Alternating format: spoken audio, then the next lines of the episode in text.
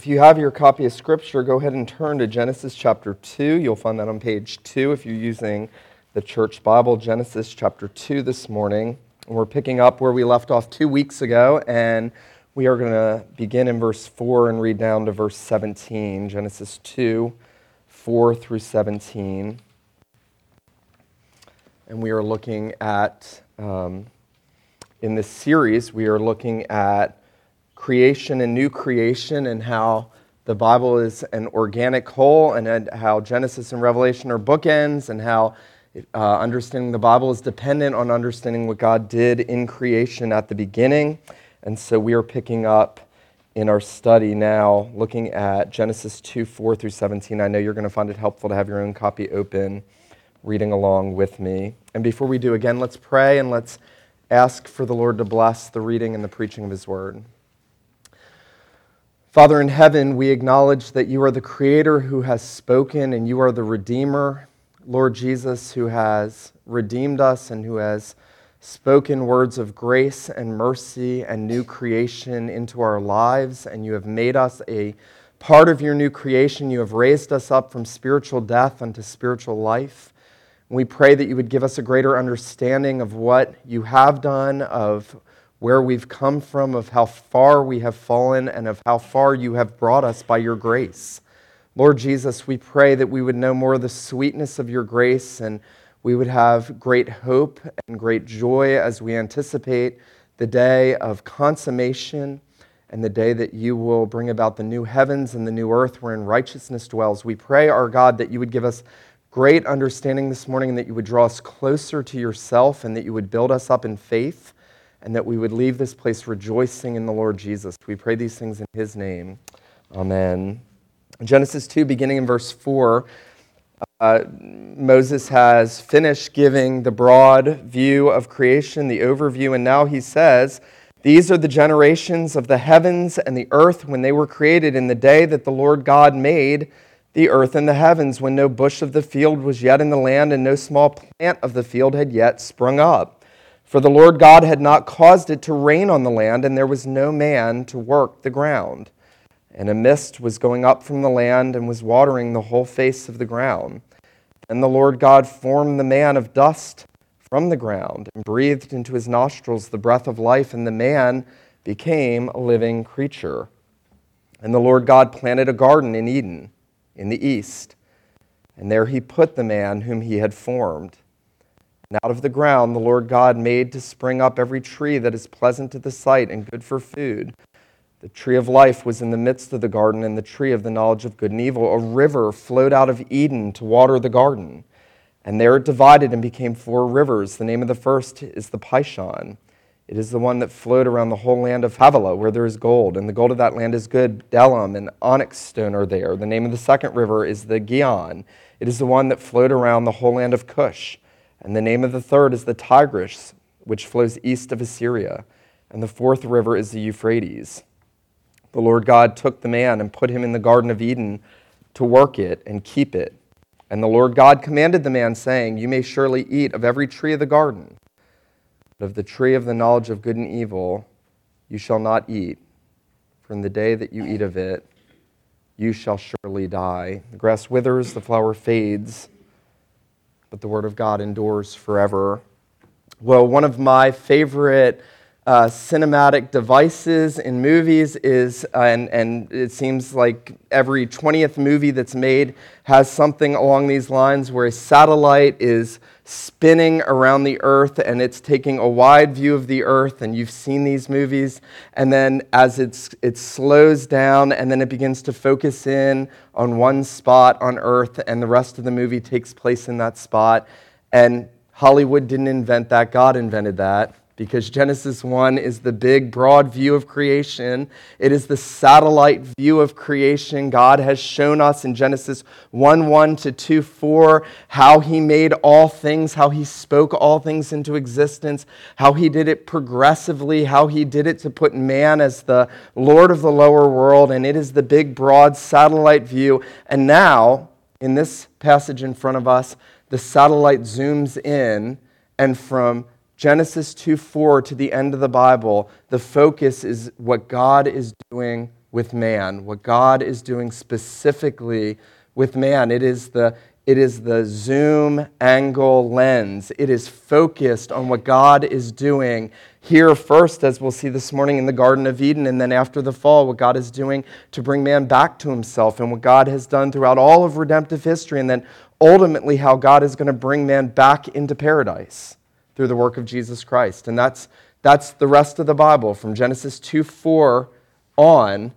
The rest of the Bible is specifically focused on what God is doing with man who has rebelled against him, who needs redemption, who will be brought again to a new creation, and how God's purposes for man will not fail. And what we see, and I think it'll be helpful for us to consider just two things this morning. First is that Genesis 2 4 through 17 is telling us about the nature of the Garden of Eden, and that's really sacred space. So you might say it's the nature of sacred space, and then the purpose of God for man in sacred space. We talked the last time we were together, we talked about sacred time, that God created time and space. That's Genesis 1. In the beginning, God created the heavens and the earth. In the beginning, time, the heavens and the earth, space. And then God sets apart a specific portion of that time for himself to be holy. That is the Lord's Day. He sets apart one in seven. That's sacred time. And now, what Moses tells us is that he creates sacred space. He sets apart a specific place where he's going to put man. And in a very real sense, the Garden of Eden can only be understood if we understand the temple and the purposes of God in dwelling with his people in the sanctuary, in the sacred space of Eden at the beginning, and ultimately in his church in the new heavens and the new earth at the end of the Bible. And so we're going to look this morning first at the nature of the Garden of Eden, sacred space, and then we're going to look at the purpose of God for man in that sacred space. We'll notice that Moses seems to be giving us what appears on the surface to be a second creation account. There have been theologians who have been divided over this for hundreds of years now, over how we're to understand or is Genesis 1 giving us one creation account? Is Genesis 2 giving us a different creation account? Because in Genesis 1, it seems that the plants were created first, then man, and then some say, well, here it seems that it's saying God couldn't create plants because there wasn't any man. And I think it would help us to understand that what Genesis 2 4 is doing is showing us its, its recapitulation and it's showing us what God does with that focused view on man, contrary to him showing us the whole of what he did at creation in Genesis 1 1 and following. And notice that Moses says, These are the generations of the heavens and the earth when they were created in the day that the Lord God made the earth and the heavens, when no bush of the field was yet in the land, and no small plant of the field had yet sprung up, for the Lord God had not caused it to rain on the land, and there was no man to work the ground, and a mist was going up from the land. Then the Lord God formed the man of dust from the ground and breathed into his nostrils the breath of life and man became a living creature. And the Lord God planted a garden in Eden in the east, and there he put the man whom he had formed. Now, it's interesting, the first thing that Moses would draw our attention to is that God didn't create Adam in the garden. Now, everything was good. Genesis 1 tells us everything had God's blessing stamped on it. But God created man out of the dust of the ground, an insignificant and unvaluable thing. The, the raw stuff out of which we are made is insignificant and invaluable. That's to remind man of his creatureliness and that in and of himself, he is not worth anything in and of himself, that we, in and of ourselves, are just dust. We are dust. From dust you are, to dust you will return. And every time every one of our loved ones dies, we see them go into the ground out of which man was made. God didn't create Adam out of some special place in Eden with special materials and, and wonderfully blessed and valuable things. He didn't create him um, it, it, with, with this stellar, magnificent uh, material. He created him out of the dust. But then, we're told that God created a special place, a dwelling place, a sacred place, a place of special blessing, and He put man in that, place, that, that special place. Jonathan Edwards actually has an interesting thought as he considers creation and new creation with regard to man being made outside of the garden and then being put in the garden. And he said there's an analogy there that after the fall, man is brought forth in the wilderness of this world.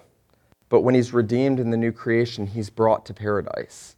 He's, he's brought into paradise by God's grace in Jesus Christ. I love that. Outside the garden, brought into the garden. After the fall, men and women are outside of the garden. We have rebelled, we have been exiled out of Eden. We are in the wilderness of this barren world, and our souls are a dry and barren, sinful, depraved, barren wilderness. And yet God brings us into his garden. And so I think that what Moses is telling us here is that God intends blessing. God intends blessing for his image bearer. God wants to show Adam that he intended something for him that he didn't intend for any of the other creatures in that way. That God created man in order to have fellowship with man. We talked about that. Sacred time was the time in which God and man would have fellowship. Sacred space is the place in which God and man would have fellowship. It is the temple, it is the place of special blessing. I love this. Matthew Henry said, speaking about man being made outside of paradise, Man was made out of paradise, for after God had formed him, he put him into the garden. He was made of common clay, not of paradise dust. He lived out of Eden before he lived in it, that he might see all the comforts of his paradise state owing to God's free grace. I think that's a profound point. That he might see all the comforts of his paradise state owing to God's free grace. Adam would have known he didn't deserve to be in the garden, that he was made from the dust, and that God, by his favor, put him in the place of richest blessing. Adam could not plead a tenant right to the garden, for he was not born upon the premises, nor had anything but what he received. All boasting was hereby forever excluded. I think that's remarkable because ever since the fall, men have been trying to build Eden on earth. We see that with Lot picking the most well watered place a little later in this book. And he ends up in Sodom and Gomorrah, and it says it was well watered like the garden of God. And that what man has been trying to do is to reproduce. And the more men reproduce beauty and, and these seeming garden sanctuaries, the more boasting they tend to attribute to what their hands have done. Nebuchadnezzar is the supreme example. He had the hanging gardens. He was trying to reproduce, and God made him eat grass to humble him. Adam had no reason to boast. Adam was, by God's special favor, put in this place of supreme blessing. God had decided, I will plant. He didn't dig holes and plant trees. He, he, it shows intention. His intention was that he would create a place of special blessing. And, you know, I, our minds, as I thought about this, and I've thought for decades about what Eden would have been like, our minds can't even conceive of what the garden in Eden would have looked like. By the way, Eden is a place, the garden is a place in Eden. Um, we'll talk about that in a minute. But God would have planted the most magnificent dwelling place and habitation. And, and in this sense, the nature of the garden was showing the blessing of God and the beauty of God. It was a reflection of his blessing and his beauty. It was saying God is the good God who is full of beauty and glory and blessing. He is not a tyrant. He is not austere. You know, there's even something I think when when men get turned inward oftentimes, they lose a love of beauty and they lose a love of aesthetics and they become very cold and industrial. And there's something that's so ungodlike about that. There's something so ungodlike about cold, non beautiful, creations and buildings. There's something, there's something about beauty even now in this fallen world where God has left, and, and John Calvin makes this point God has still left a semblance of beauty in this world, though it was nothing like the Garden of Eden would have had, to, to show that He is still a God full of goodness and bounty, and that there is, there is hope of restoration, and there is hope of entering into something better and something higher. And so the garden was the place of God's special blessing for man. But the garden was also a reflection of heaven, and this is very important for us to get. We, we can't miss this. What God did was He made a model of heaven on earth with the Garden of Eden. We often talk about people trying to make heaven on earth. It's because God, one time, this has happened, one time, God made heaven on earth, and it was the Garden of Eden. It was Eden. And it was a temple. It was the prototypical temple. You know, this is very interesting because if you're a Jew and you're reading this, and then as you're receiving this revelation from Moses, the mediator of the Old Covenant, and you're being told about uh, our original habitation was this, this dwelling place with beautiful plants and trees, and then in redemptive history, God is promising to, to bring his people in redemption into a land flowing with milk and honey you should start to think, okay, that's, that's reminiscent of a garden. And then when the temple is built in the days of Solomon, and, and on the temple they carved pomegranates, palm trees, lilies, and it was enshrined in cedar and gold and all those things that were in the garden. You know, this, I don't know if you've ever read Genesis 2 and you've wondered, why does he tell them that gold and onyx were there? Because, and do a word search, onyx was used in the temple. Gold was used in the construction of the temple. And the, the botanical figures that were carved around the temple were showing that God, that was a stepping stone in Him restoring what man lost in Eden, that Eden was the temple, it was the holy place. The Garden of Eden was the most holy place, it was the inner sanctuary. It was where God said, in all His perfect holiness, I will dwell with man. Um, I love this. Jonathan Edwards, as he's thinking about the Garden of Eden being a reflection of, of heaven itself and God creating a perfect type of heaven, he says the place that man was introduced into when he was created out of this original dust into paradise was a garden of sweet delight and pleasure. It was a type of heaven. That place of glory that persons are brought into by redemption, as is evident in that heaven is called paradise, Revelation 2 7, of the tree of life, which is in the midst of the paradise of God. It is a most evident allusion to the tree of life in the midst of the Garden of Eden. Man was not made in this garden, but was made in some more mean place and then brought and put into the garden. As man in the new creation is brought into being in this earthly barren country and brought into the garden. And then he says that God will raise men of dust by the spiritual heavenly man, Jesus Christ, into that heavenly paradise, the state of sonship, after his body was raised from the grave or dust of the earth. And so you can see how even understanding the place of Eden and understanding the nature of Eden is essential to understanding what God's doing through the rest of the Bible. The rest of the Bible is paradise regained, paradise lost, paradise regained when Jesus hangs on the cross and he says to the thief, Today you will be with me in paradise. He is telling him that he, as the second Adam, had regained paradise and that there was a heavenly temple, a dwelling place of God and men, that he came to reconcile man to himself. It was a place of worship. This would have been the special place where Adam, we're, not, we're not meant to think that Adam couldn't have gone outside of the garden. There's no reason for us to think that God limited man to staying in the Garden of Eden, but that the garden was the place where he would have gone to walk with God and commune with God and worship God. It was, it was sacred space. It was sacred space. Um, you and I know the story so well that Adam and Eve disobey, and Adam, representing all of us, uh, lost the garden, brought sin and curse and death and misery and judgment, and yet, in God's marvelous wisdom and kindness and grace, God is ever working to restore that until Christ comes. And, and He is the temple, His body. God dwelled in Jesus perfectly. He's the temple. Wasn't a building, it was better than the garden. He dwelt in Jesus. Jesus is God. In him dwells all the fullness of the Godhead bodily. The body, the human nature of Jesus was the temple. And Jesus said, Destroy this temple, and in three days I will rebuild it. And after he's raised up and the temple is raised up, we are raised up with him. And in the new covenant, we become the temple, the church. God dwells in us, Christ is formed in us. You know, there's a marvelous.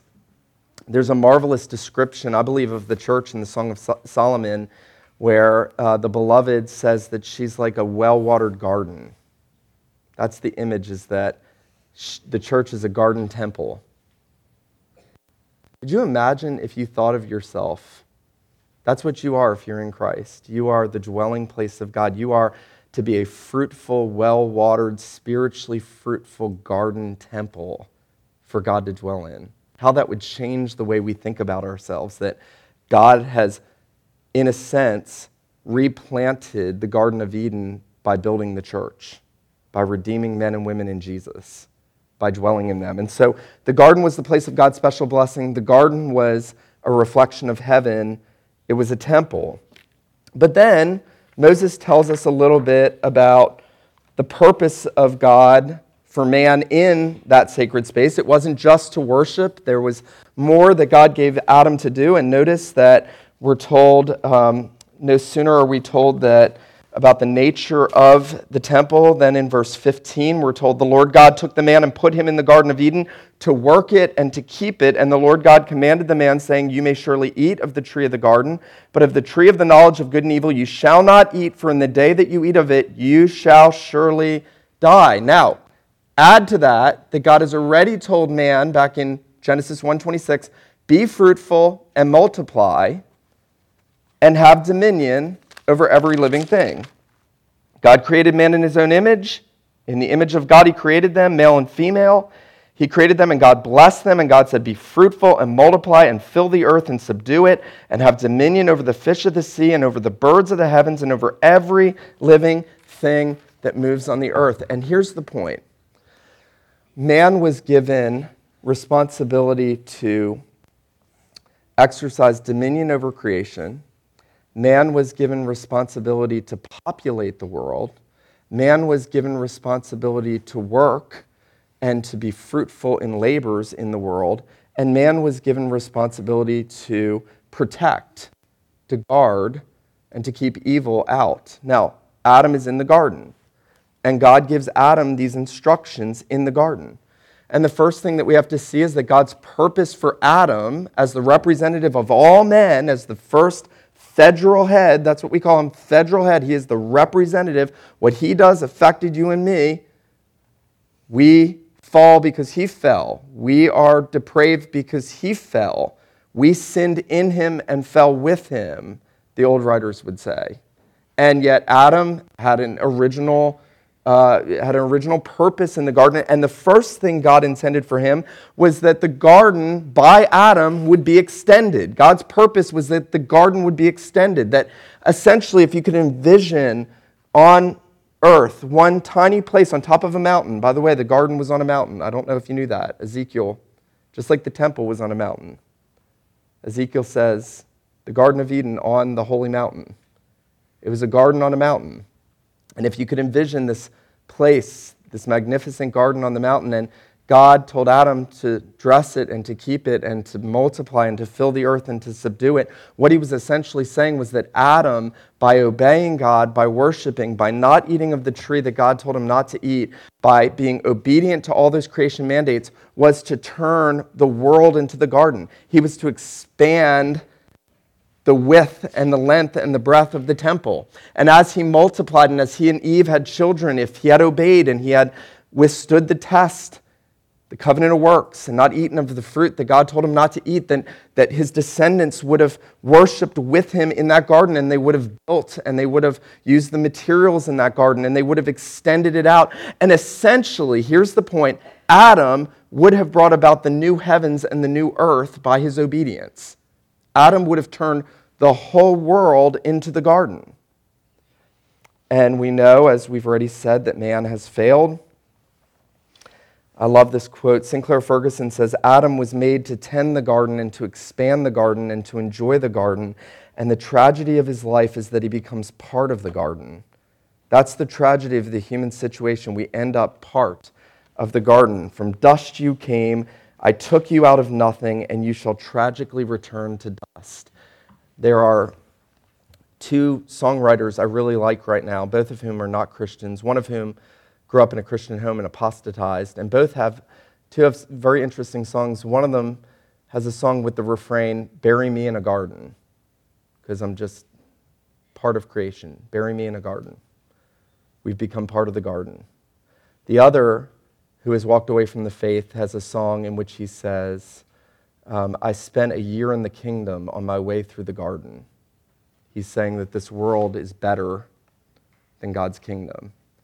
Adam perverted everything.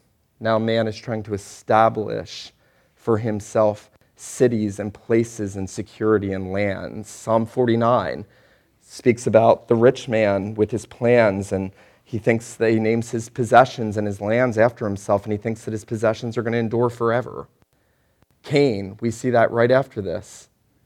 One of the first sons of Adam and Eve builds a city, names it after his son, trying to establish, trying to extend across the face of the earth for themselves, not for God. God's purpose for Adam was that the garden would be extended and that the earth would be populated. The, the brilliance and the beauty of the gospel is that the second Adam came to secure what the first Adam failed to secure. The writer of Hebrews tells us that it's still God's intention for man to have dominion. This is the amazing thing. God's original intention to, to take dominion over the earth is still his intention for you and me. The difference is we don't do it ourselves. It's not by just having children populating and cultivating the way that Adam would have done before the fall. Now there has to be someone else. There has to be a second Adam who extends the garden and regains the garden, and that's Jesus. And so the writer of Hebrews says, We don't yet see all things put under man, but we see Jesus, who for a little while was made lower than the angels for the suffering of death, crowned with glory and honor, that he, by the grace of God, might taste death for everyone and in tasting death for his people. And I've always loved this thought that when Jesus is crucified, his blood is flowing into the cursed ground. The writer of Hebrews will say that the blood of Jesus cries out from the ground for better things than that of Abel. Abel's blood cried out for judgment. Jesus' blood cries out for mercy. But that blood going into the ground and his body being buried in the tomb in a sense, is it, it, the picture is that he is redeeming not just people, but all of creation. He is redeeming the cursed ground, the ground out of which man has come. Man has failed to extend the garden. The second Adam has come, and he has secured the new heavens and the new earth. This is why, when we come to the book of Revelation, we see a garden paradise. And if we ask, how do we get the new heavens and the new earth? Listen very carefully. It is not by what you do. It is by trusting in the second Adam who has done it all. And if you are in him by faith, and if the chief desire of your heart is to be with him in the new heavens and the new earth, you can rest assured that he has accomplished everything necessary for that. You know, that should be that should be the singular driving thought of your mind and heart, not how do I pay these bills? How do I get this done? What's going to happen to this? How am I going to do this? How am I going to establish this?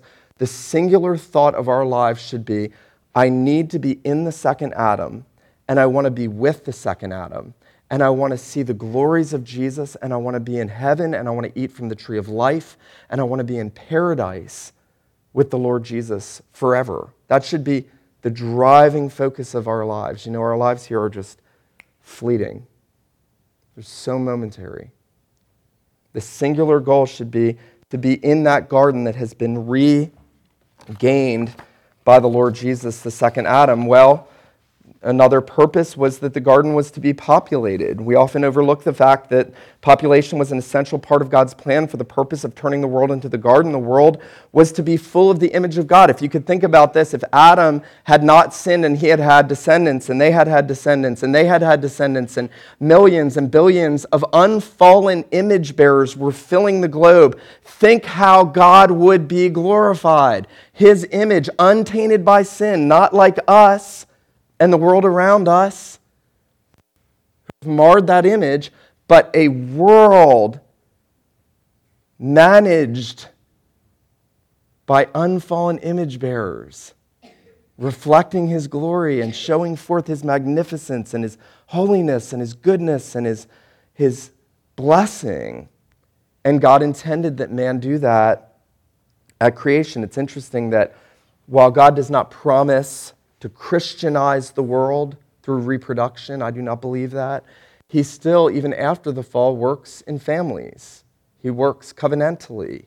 He, he said to Abraham, I will be a God to you and to your descendants after you. That God will bring about his redemptive work in the world by working in families and saving families. And we're to believe those promises and we're to trust the covenant making God. And that's, that has to do with reproduction. It's also interesting, isn't it? That the covenant sign went on the male reproductive organ because corruption now passed generation to generation, that Adam was supposed to bring about God worshippers, and instead he brought rebels into the world. And so the heart of man needs to be cleansed through a bloody judgment, circumcision. And that's the cross. Jesus goes to the cross. He's circumcised on the cross. He, is, he undergoes a bloody judgment. He is cut away in the judgment of God so that the hearts of his people and their children can be cleansed by faith.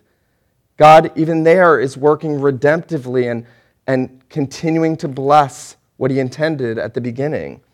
And then for those that are barren or, like the Apostle Paul, have, um, we call the gift of singleness. Um, doesn't sound like a good gift to a lot of us. Um, but there are those that Jesus said were eunuchs and those who made themselves eunuchs. And there's this glorious prophecy in Isaiah, Isaiah um, 56, that even the eunuchs would be fruitful. Believers, by sharing the gospel, are used by God to bring forth spiritual children. The Apostle Paul, though single, nevertheless fathered many children through his faithful gospel ministry. He was bringing forth children by preaching the gospel. God even in that sense, takes the idea of population and he invests evangelism in the idea of bringing forth children spiritually to himself. You can see how all that goes back to God's original intention. It takes a much different form than what it was before the fall, but God's plan continues. You can see that God is unraveling these things. Um, the garden was to be cultivated, work was an essential part uh, purpose of God for man. God hates laziness.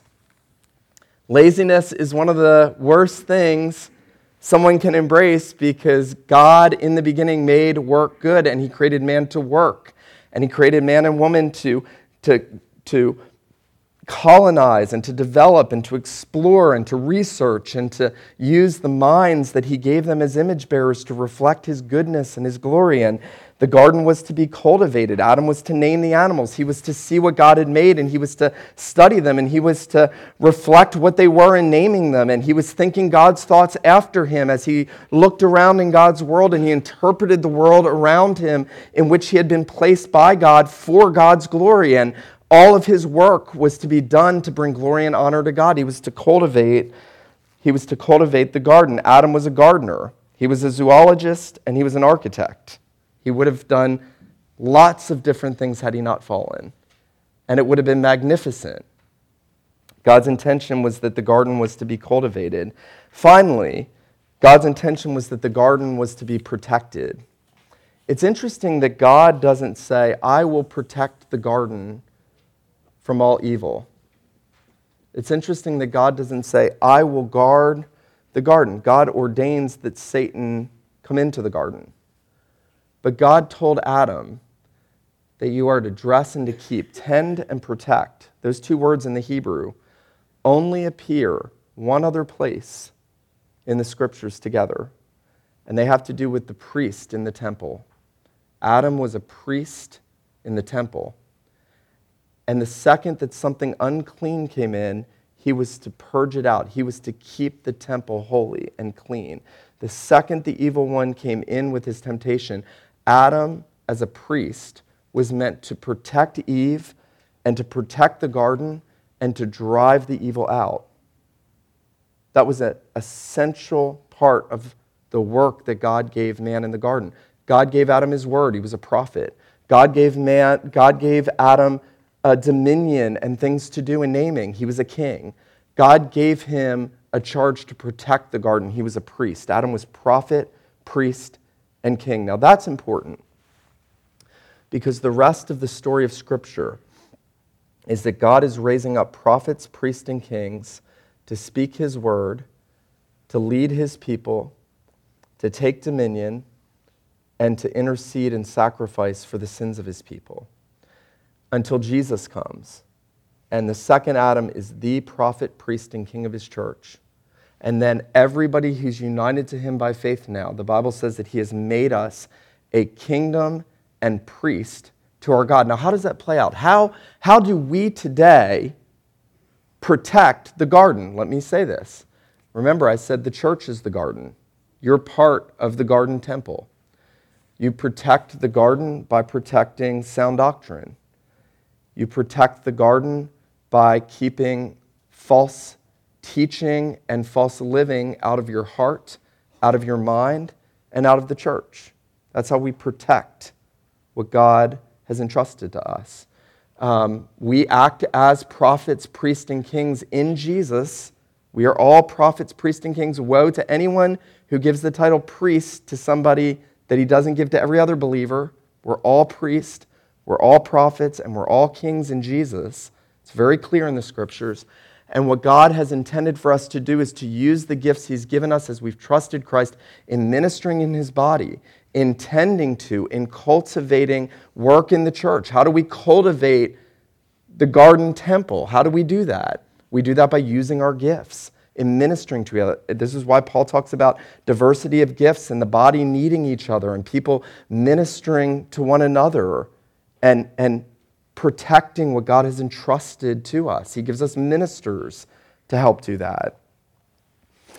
Now, there's one other thing I want us to meditate on as we walk out of this because I think there's a, as we take the scripture in its widest story, there, is, there are these little clues that we can't restore the garden on our own.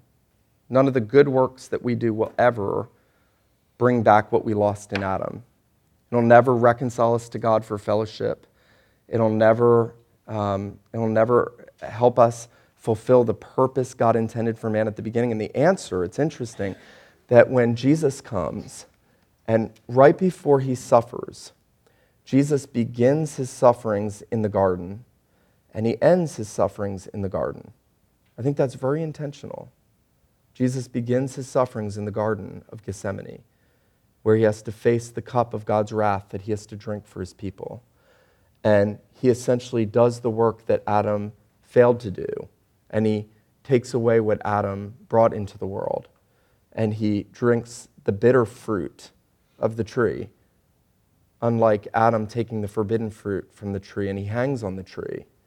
And he is cursed, and he is made like a barren wilderness under the wrath of God. The fruitful Lord Jesus, who is described as a, a green branch, a fruitful vine, is made a wilderness on the cross. And then he's buried, John tells us, in a garden tomb. And I love when Mary Magdalene is looking for him after his resurrection. John gives us that little illusion. He says, She, supposing him to have been the gardener. I love that. He is the gardener. He's the one that planted the garden in the beginning. He is the heavenly gardener. He is the gardener of our souls. Have you ever thought about your soul that way? Jesus is the heavenly gardener of your soul. He tends it. He, he, he gets the weeds out of it. He gets the thorns out of it. He purifies it. He develops it. He makes you beautiful by His grace. Through His death and His resurrection, Jesus is the heavenly gardener who is even now bringing about the renewal of all things. We come to the last two chapters in Revelation, and that's the picture. It's the church. She's coming down out of heaven as a bride adorned for her husband. And she's a fruitful garden. And she's described as a city made of gold the things that were in the garden, precious stones, those things that were in the garden. And there's a river flowing out from the throne of the Lord Jesus. It's the Holy Spirit. And, and the church is drinking from that river constantly, and it's watering the garden. And the tree of life is there on every side, and its leaves are for the healing of the nations. And it's the church with Christ, the heavenly gardener, walking in the cool of the day. I hope that these thoughts will stir you up to consider what God originally intended for man, what we lost in the fall, what God is restoring by grace. I hope that you are trusting the Lord Jesus. If you are trusting Him by faith, if you have taken hold of Him and said, I need you to be the restorer of my soul, I need you to restore the barren wilderness of my soul, He will do that. And He will do it in such a way that you will see something of the magnificent hope of being with him in glory when he will lavish all of his blessing on his people, when he will dwell with them forever in the new heavens and the new earth. If you are a believer and you are in a barren place and you are struggling because you're in a, a, place of despondency or complacency, these are the things to meditate on. These are the things that will stir up your souls. God wants to stir up our minds and hearts with these truths. He wants us to long for something higher and better that He has secured for us in Jesus. Let him who has ears to hear, let him hear this morning what the Spirit says to the church. Let's pray. Father, we pray that you and your Son together would be the gardener of our souls, that you would be pruning that you would be making us bring forth fruit. We pray, our God, that you would be making us to be a people that long for that day when we will be in paradise. Lord Jesus, we pray that not one person in this room, young or old, would leave this place without trusting and believing and resting and hoping in Jesus Christ. Father, we pray that you would make us to see all that He, as the second Adam, has done for us, that we would get a greater. Uh, sight of all that you have accomplished and all that awaits those who are trusting in Him alone. Father, have mercy on us and do what you alone can do in our souls. We pray these things in Jesus' name. Amen.